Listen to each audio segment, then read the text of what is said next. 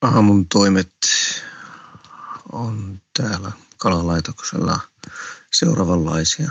Lähdetään hakemaan rehua korottajalla ja lastataan, lastataan sitä veneeseen ja sitten lähdetään, lähdetään veneellä merelle ja tietenkin riippuen säästä minkälainen on, että niitä säätietoja katsotaan kovasti, että minkälainen keli on, että päästään, päästään veneellä täyttämään automaatteja. Siitäpä, siitäpä se aamu, aamu koostuu.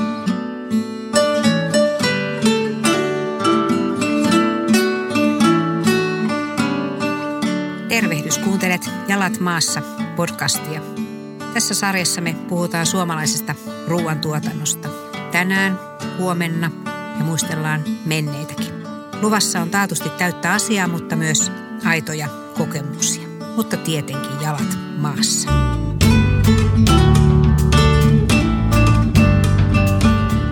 Minä olen Jaana Usukallio, maa- ja metsätalousministeriön kansliapäällikkö ja muun muassa kotimaisen kalan todellinen suurkuluttaja.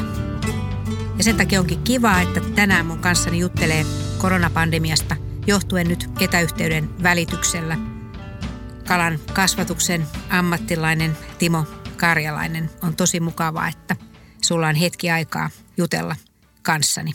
Sä taidat olla kotosalla ja muukin perhe on kotona, eikö vaan? Kyllä, kiitoksia kutsusta ja ollaan tosiaan Oulussa ja ollaan ihan kotosalla omassa omakotitalossa ja täällä on meidän lapsia kotona ja oikeastaan kaikki ollaan kotona tämän, tämän karanteenitilanteen takia nyt. Ja se tärkein kysymys on, että olettehan pysyneet terveinä. Kyllä, ollaan pysytty terveinä ja se on mahtavaa. Kyllä ja sitä toivotaan tietysti jatkossakin ja toivotaan sitä meille suomalaisille ja että selätetään tämä pandemia mahdollisimman nopeasti tehokkailla toimenpiteillä. Mutta nyt me puhutaan kalasta ja kalan viljelystä. Kerropas vähän, minkälainen historia sinulla tässä kalan ympärillä on. Minkälainen on sukusi ja tuotantosi tarina? Joo, mun tarina on semmoinen muutaman vaiheen kautta uudelleen alalle. Eli olen 80-luvulla, meillä oli tuolla sisämaassa Ukillani ja Enollani ja meidän suvulla oli kalankasvatusta Pautamossa ja Kainuussa. Siellä oli ammattikalastusta ja kalankasvatusta ja siellä olen ensimmäiset oppini saanut. Ja 90-luvun alussa kävin valtion kalatalousoppilaitoksen ja tosiaan toimin sekä ammattikalastuksen parissa että kalakasvatuksen parissa aina tuonne 90-luvun puoliväliin asti.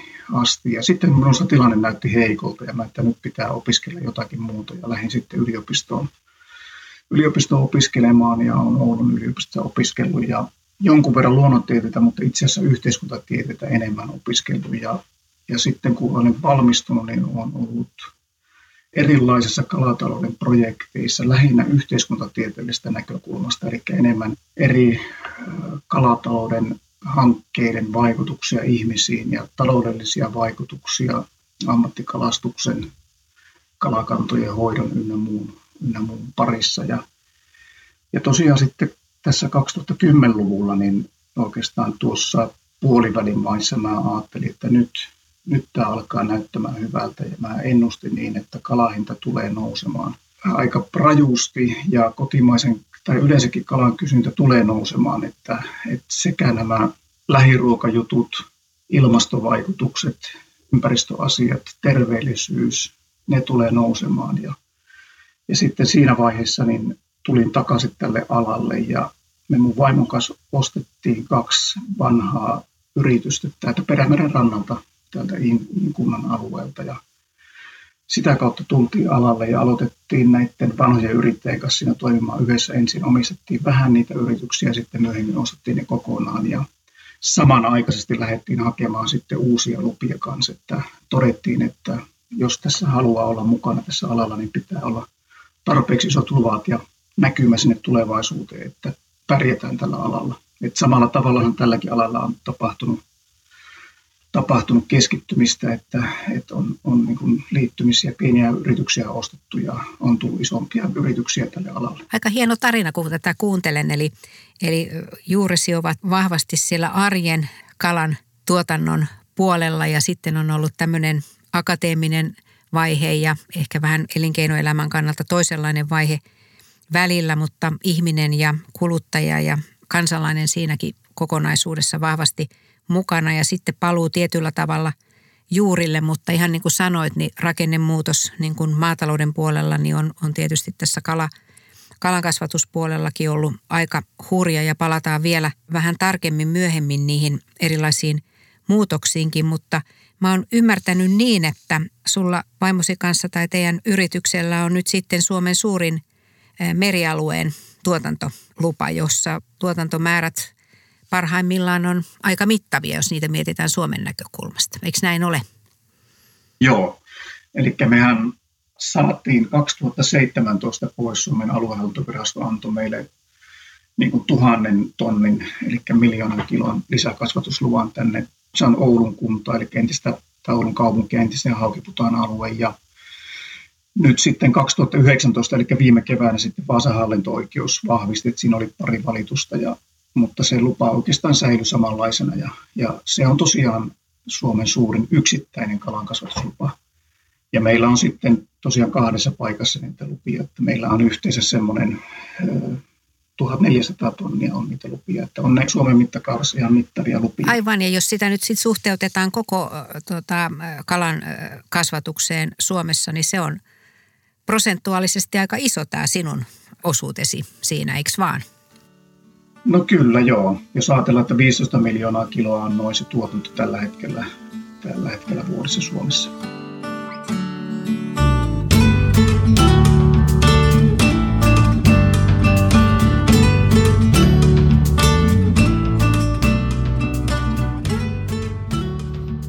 onko se kirjolohta nyt sitten, mitä te tuotatte? Joo, kirjolohta, että vain ja ainoastaan tällä hetkellä kirjolohta. Että kyllä meidän siian kasvatus on mielessä ja sitä on tuolla meidän kokeiltukin tuolla Vatumissa, mutta siinä on tuo rakkoloisio ollut vielä tähän asti ongelma, mutta tällä hetkellä kirjolohta. Ja mä oon aivan vakuuttunut, että meillä on paljon kuluttajia, jotka ei, ei tiedä, mitä tämä kirjolohen tuotantokierto pitää sisällään. Eli se on aika helpoimmillaan mennä ostamaan se valmis file – kaupasta ja jokainen makunsa mukaan se maustaa ja ruuaksi laittaa, mutta kuvaas vähän lyhyesti tätä tuotantokiertoa, joka lähtee sieltä emokalastosta. Ja näin on ymmärtänyt, että tähän liittyy sitten kalojen lypsämistä ja on oma poikaskasvatusvaihe. Ja, ja ennen kuin päästään siihen ruokakalakasvatukseen saati, että niitä ruvettaisiin perkaamaan, niin siinä on, menee, voisi sanoa kuukausi toisensa jälkeen, niin kuvaas vähän, miten tämä teidän arki siellä sujuu tämän tuotantokierron näkökulmasta? Eli mehän tosiaan meidän laitoksella me ostetaan se kala semmoisena 30-50 grammasena. No nopeimmillaan se tarkoittaa sitä, että se kala on lypsetty edellisen vuoden puolella. Keväällä se kuoriutuu, jos on tämmöistä lämpöhaudattua, niin se ehtii ehkä tulla siihen tarvittavaan kokoon – ja, ja sitten se tuodaan rekka-autolla meille. Nämä on yleensä sisämaassa nämä haudonta- ja pienpoikasvaihekasvatukset. Ja, ja sitten tuodaan meille tosiaan sinne merelle rekka-autolla. Ja, ja sitten me viedään, viedään nämä kalat merelle kasvamaan näihin verkkokasseihin.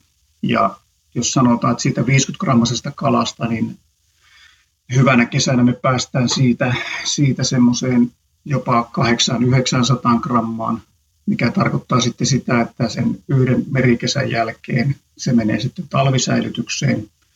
Eli kalahan ei sitten kasva talven aikana, se on vaihtolämpöinen eläin ja me ei ruokita sitä juuri lainkaan.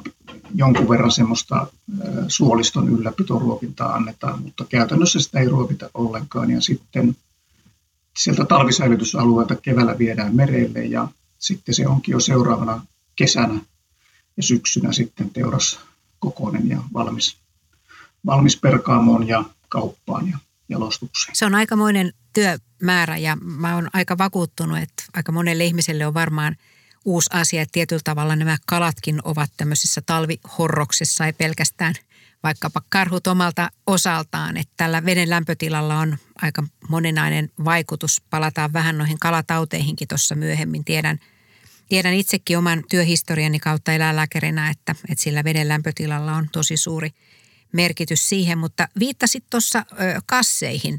Mitäs nämä oikein nyt on nämä kalakassit, että ja kerro vähän minkä kokoisia ne kehikot on ja minkälaisessa syvyydessä niitä pidetään ja paljon tämmöiseen kalakassiin kalaa laitetaan, niitä poikasia. Ja... Joo, siinä ensimmäisenä vuotena ne kalat on yleensä aluksi semmoisessa, se on 64 metriä pitkä, on, se on muovista rakennettu tämmöinen kelluva kehä, joka kelluu siellä meressä. Ja sitten siinä on nailonista tai jostakin muusta rakennettu tai kudottu verkko, joka on sitten se, missä ne kalat pysyvät. Ja, ja ne on, se on kiinni se verkko siinä tuota, muovikehikossa, siinä on kaiteet, johon se verkko tulee sitten. Ja se on 64 metriä se ympärysmitta ja se on 20 metriä halkasia ja siihen voidaan nyt siihen ensimmäisenä vuonna niin semmoinen 60-70 000 kappaletta pannaan ensin kaloja ja kun ne lähtee sitä 50 grammasta kasvamaan, niin ne yleensä sitten jossakin vaiheessa kesästä ne siirretään, jaetaan niitä kaloja sitten isompiin altaisiin, jotta tilaa tulee enemmän. Ja sitten ne pannaan semmoisia, jossa on jo 100 metriä se ympärysmitta ja 30 metriä halkasia siinä altaassa – ja, ja sillä altaalla ne voidaan sitten viedä sinne talvisäilytysalueelle ja, ja sitten tota, jos tarvii sitten yleensä vielä niitä punnitaan ja jaetaan sitten seuraavana keväänä taas niin kuin altaisiin, kun on kasvanut ja sitten viedään merelle ja sitten on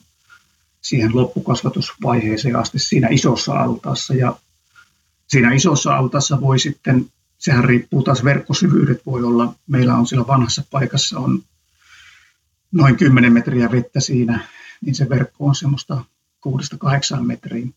Mutta jos on syvempi paikka, niin verkkohan voi olla 15 metriä, niin semmoiseen altaaseen sitten jo mahtuu sitä loppupainoa semmoinen voi olla 80 000 kiloa. Että, oi, oi. Että siellä on sitten paljon kalaa, kalaa sitten No siellä on paljon kalaa, joo, kyllä. Mä oon sen verran nähnyt tässä jo maailmaa, niin muistan tuota vuosikymmeniä sitten purjehtiessa tuolla – saaristomerellä ja, ja Suomen saaristossa kaiken kaikkiaan, niin silloin keskusteltiin tosi paljon tietysti tästä kalaviljelystä ja, ja myös sen rehevöittävästä vaikutuksesta ja puhuttiin kalojen ruokinnasta. Ja jos mietitään, missä me tänä päivänä mennään merialueen vesiviljelyn osalta, niin on hienoa, että se luokitellaan kaikilla kriteereillä kestäväksi ja entistä enemmän tätä painopistettä kasvulle on ulkosaaristossa ja avomerellä ja rehuna – on Itämeri rehua, niin kuvaappas vähän itse, miten sä näet tätä kalaviljelyn roolia tässä kestävän kehityksen kokonaisuudessa ruoantuotannossa ja, ja, ja se, että minkälaisen arvosanan sä itse antaisit tälle kalan kasvatukselle, jos mietitään nyt sitten Itämeren fosforia, typpikuormitusta. Ja ehkä voit kertoa vähän, että minkälaista rehua teillä käytetään, mikä sen alkuperä on. No oikeastaan yksi asia, minkä takia mä tulin uudestaan tälle alalle, oli se, että mä näin, että kalankasvatusalalla tehdään valtavasti töitä ja halutaan niin kuin parantaa. Että se mainehan oli, just niin kuin kerroit silloin joskus 80-luvun lopulla, oli, oli tota, vähän erilainen kuin tänä päivänä. Ja moni ei varmaan kuulijakaan tiedä, että itse kalankasvatus on saavuttanut ainoana Itämereen vaikuttavana alana kaikki nämä ympäristötavoitteet, mitä sille on asetettu. Se on juuri Eli näin. Eli ravinnepäästöt on tippunut 90-luvun alussa 70 prosenttia, lähes 70 prosenttia. Ja tällä hetkellä meidän osuus on 1 prosentti fosforipäästöstä ja 2 prosenttia tyyppipäästöistä niin kuin Itämeren Suomen osalta. Eli siis tämä ala on kehittynyt aivan huimasti ja, ja tosiaan rehut on kehittynyt, meidän kalakannat on kehittynyt ja myös ammattitaito on kehittynyt. Ja mun mielestä se sanoma on nyt niin, että siis mehän kalankasvattajat tarvitaan puhtaita vesiä varmasti halutaan, että vesien tila on kaikkialla hyvä ja erinomainen, koska sehän on meidän se perusta, että, että jos meillä alkaisi olla meidän kalankassien ympärillä rehevöitynyt vesiä ja siellä levästöä, niin eihän se meidän homma, se ei kerta kaikkiaan toimi. Mm, näin on. Et, et, tota, siinä mielessä mä olen hirveän ylpeä tämän alan kehityksestä, että et tietenkin se on nyt sillä tavalla, että meillä on edelleenkin siis töitä Itämeren eteen tehtävä. Mutta, mutta mä näkisin niin, että meidän pitää niin suhteuttaa tätä, että me ollaan ruoan tuotantoa, että, että mä näkisin sillä tavalla, että jos meidän kala kotimaisuusaste on 30 prosenttia tällä hetkellä ja muuten ruoantuotantosta 80 prosenttia, niin meidän pitää sitä kotimaisuusastetta nostaa ja meidän pitää kalaa saada kasvattaa lisää.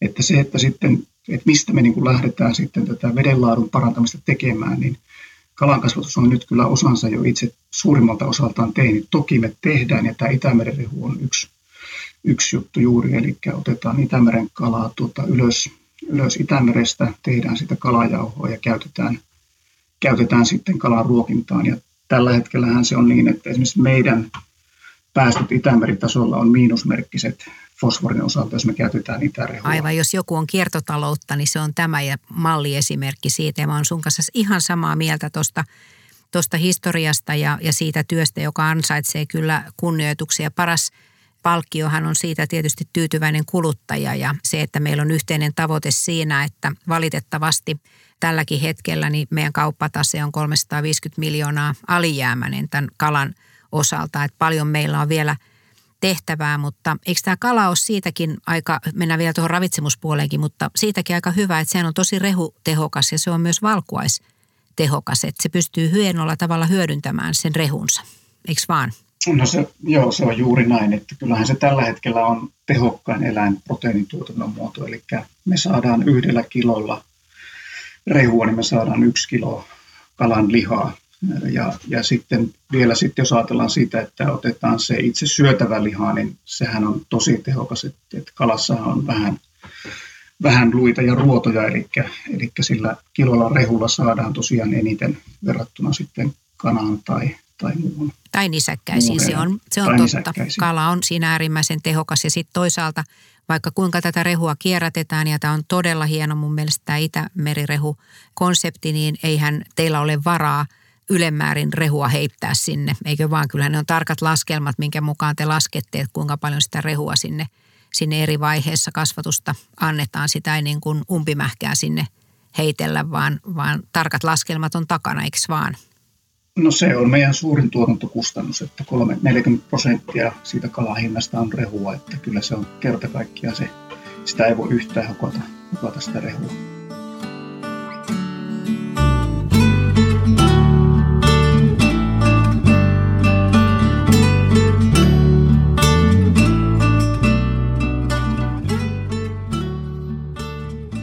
Puhutaan vähän näistä eläintaudeistakin, niin mulla on itselläni oma historia myös siinä, kun on ollut jonkun verran tuolla laboratoriotöissä ja sitten näissä valvonnan töissä, niin on myös kaloilla on erittäin vaarallisia tauteja, jotka on vaarallisia siis kaloille itselleen, ei, ei meille kuluttajille, kun puhutaan virustaudeista, niin sä oot tainnut valitettavasti kokea myös tämmöisen tarttuvan kalatautiepidemian, eli oliko se tämä IHN-virus, joka valitettavasti sinä omaan tuotantoosi sait? Joo, kyllä. Se oli tässä pari vuotta sitten meille tuli se ja kalan poikasten mukana ja, ja se oli kyllä valitettava tapaus, mutta sehän näyttää, että siitä on todella hienosti selvitty. Eli viime kesänä otettiin kolmeen otteeseen näytteitä eikä sitä nyt enää mistään löydy, että ilmeisesti se, tämä IHN-virus on, on erittäin tälle auringon UV-säteilylle herkkä ja lämmölle herkkä. Ja se 2018 kesä oli todella lämmin ja se auttoi meitä sitten hävittämään tätä IHN-virusta meidän alueella. Se on juuri näin ja tietysti se, että sen tilalleen saa ja varsinkin jos se poikasten kanssa tulee, niin se on äärimmäisen ikävä, ikävä asia. Mutta haluan korostaa sitä, että tämä ennaltaehkäisevä työ, mutta myös sitten tämä hävittämistyö, joka sun – sun tuota yritys on tuleksekkaasti tehnyt, niin on, on äärimmäisen tärkeää ja ymmärrämme sen taloudellisen merkityksen, että myös ne kalat ovat terveitä. Eli kun me puhutaan kaloista, niin ihan samalla tavalla kuin me puhutaan muistakin tuotantoeläimistä, niin me puhutaan terveydestä ja me puhutaan entistä enemmän myös hyvinvoinnista. Eli tarkkaan pitää tietysti laskea myös se, että eläimiä ei ole niissä tiloissa liikaa, ei tietenkään sen ympäristön, mutta ei myöskään niiden itsensä kannalta. Että tämäkin on varmaan aika lailla – uudenlaista oppia sekä tässä terveyspuolella että tässä ympäristöpuolella verrattuna vaikkapa mitä sun isoisän aikaan on ollut?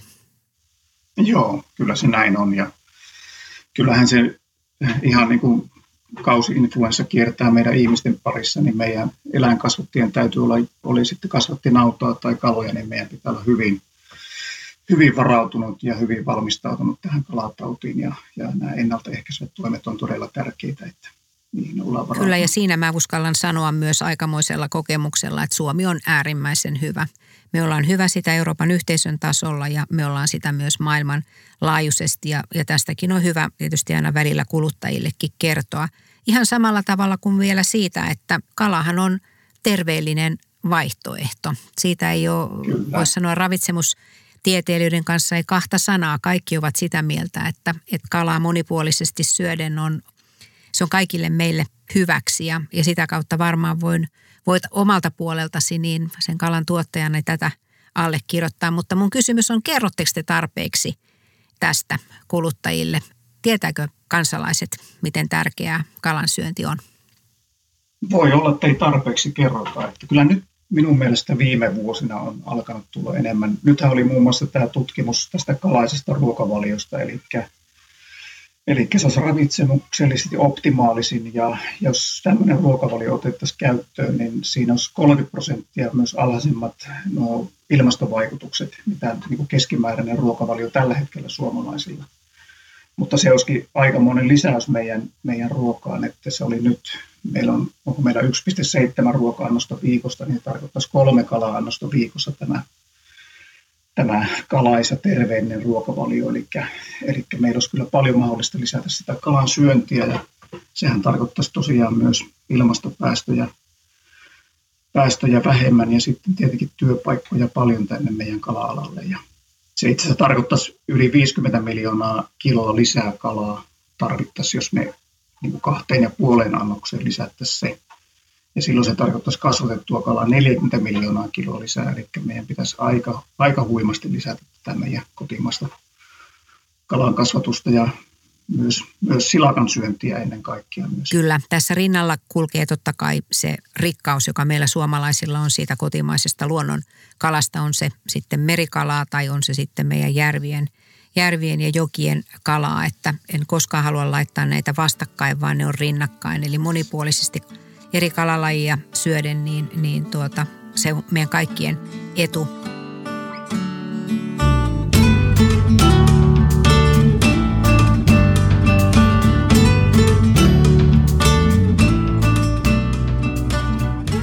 Tästä kalasta kun puhutaan, niin mun mielestä tosi hienosti sanoit juuri sitä, että tässähän nivoutuu upealla tavalla se ilmastopuoli todella, jos katsotaan niitä hiilijalanjälkiä ja niitä ilmasto vaikutuksia ja sitten huomioidaan tämä valtava työ, joka on tehty ympäristön osalta. Ja sitten me samalla katsotaan tätä ravitsemuksellista näkökulmaa, niin tähän on totaalinen lottovoitto voisi kuvitella olla sinun kaltaisessa työssä. Ja vielä se, että meillä on yhteinen tavoite sitä alijäämää tuonin osalta kuroa pois, että tavoitteet on korkealla, mutta voisi sanoa, että maaperä on, on sangen hyvä tämän siemenen kylvämiseksi. Eikö totta, että tässä voin kuvitella, että motivaatio jatkaa tätä työtä sinulla on varmaan edelleenkin korkealla. Joo, kyllä se näin on, että nyt kaikki nämä merkit, mitä luettelit, näyttää, näyttää hyvältä. Että tietenkin meidän yrityksen osalta tilanne on niin kuin näiden lupien puolesta oikein hyvä ja voidaan tästä niin kuin hyvin, hyvillä mielin jatkaa eteenpäin, mutta tietenkin isolla osalla yrityksissä tämä lupapolitiikka nyt sitten estää tämän kalankasvatuksen tulevaisuutta, että tietenkin se, se kokonaisuutena tämän alan kannalta ja sitten, että me saataisiin enemmän kotimasta kalaa, niin se ei ole vielä, vielä näytä kovin hyvältä, että tässä pitäisi jonkinlainen yhteinen sävel löytää ympäristöviranomaisten kanssa ja, ja alan kanssa ja muiden toimijoiden kanssa, että me päästäisiin yhteistyöllä eteenpäin tässä ja saataisiin saataisiin sitä kasvua aikaiseksi myös tällä kotimaisen kalan tuotannon parissa. Olen ihan samaa mieltä ja tässä me tarvitaan sitä yhteistyötä. Toki täällä viranomais- ja hallintopuolella poikkihallinnollisesti, se on ihan selvä asia, ja sitten yhteistyössä teidän alan toimijoiden kanssa. Mutta tärkeää on aina muistaa, että se kuluttaja on kuningas ja kuningatar lopulta päättäessään, että on todella tärkeää, että me tuodaan sitä kotimaisen tuotannon vahvuutta myös päätöksenteon Kyllä. pohjaksi. Eli en usko, että se suomalainen viljelty kala ihan heti pystyy kilpailemaan, ei varmasti sen Norjan – Norjan lohenkaan kanssa ja voi olla, että tässä koronamaailmassa niin kun vientiin tulee eri puolilla maailmaa varmaan säröjä ja se vaikuttaa tähän kalaviljelyyn ja, ja vientimarkkinoihin, niin, niin on, on vaarana tietysti, että tällä hintapolitiikalla tulee olemaan kielteisiäkin vaikutuksia, mutta eikö me haluta kuitenkin uskoa siihen, että me katsotaan nyt pidemmällä tähtäimellä tätä ja, ja tehdään kaikkemme myös yhdessä sille, että kuluttaja valitsisi sen kotimaisen kalan. Joo, mä oon ihan samaa mieltä. Kyllä mä luulen, että tämän koronan jälkeisessä maailmassa niin tämmöiset lähiruoka ja tämmöiset lyhyet tuotantoketjut, kyllä ne tulee korostumaan ja uskon siihen, että, että tuota, kuluttajat tulee jatkossa, jatkossa, kun päästään tämän kriisin yli, niin valitsemaan entistä enemmän tätä kotimaista ruokaa. Mehän ollaan itse asiassa siinä mielessä eri asemassa kuin muu, muu ruoantuotanto Suomessa, että mehän ei saada niin kuin tuotantotukia per tuotettu kilo, että me ollaan siinä mielessä täysin markkinointiarmoilla, että nimenomaan se, mitä sanoit, että meidän, meidän niin kuin se kuluttajan niin kuin valistaminen ja se valistunut kuluttaja on se meidän tärkein asia, että se on valmis maksamaan tästä meidän tuotteista. Että mä olen niin itse henkilökohtaisesti mieltä, että me ei tulla vaatimaankaan jatkossa niin tuotantotukea sinänsä per kilo. Että tietenkin nämä kriisajat on nyt erikseen, mutta, mutta se, että me halutaan sitten muuten olla kilpailukykyinen niin kuin ala, ja se tietysti vaatii sitten näitä viranomaispäätöksiä erilaisia esimerkiksi näihin lupiin liittyen. Se on juuri näin, ja mä haluan erittäin vahvasti uskoa, että suomalainen kuluttaja on fiksu ja tekee hyviä valintoja tulevaisuudessa, kun on kyse kalan hankkimisesta ja, ja suomalaisella kalalla on, on varmasti hyvä tulevaisuus, mutta se tarkoittaa monenlaisen yhteistyön tehostamistakin. Oli tosi mukava jutella sun kanssasi ja hienoa, että olet palannut kalan tuotannon juurille. Mä toivon menestystä tietenkin tässä tärkeässä työssä myös. Oletko sinä, Timo, onnellinen mies? Kyllä mä perusonnellinen on. on että yrittäjänähän on kaiken näköisiä vaikeuksia tietenkin rahoitukseen ja muun liittyen, mutta kyllä mä oon perusonnellinen. Sen tietää siitä, kun nousee aamulla ylös ja tietää, että on mahtavia hommia, hommia niin kuin edessä päivän mittaan. Ja, ja, ja, ennen kaikkea se, että saa tulla luonnossa tuota olla ja merellä ja, ja mahtavia ihmisten kanssa tehdä töitä, niin kyllä se tekee onnelliseksi. Se on hienosti kiteytetty. Tulevaisuuteemme vahvasti uskotaan. Suur kiitos sinulle tästä pienestä yhteisestä hetkestä ja ajattelen sinua huome aamuna, kun pistän suomalaisen ruisleivän päälle kotimaista kraavattua kirjolohta. Kiitos tosi paljon. Kuulostaa hienolta. Kiitos.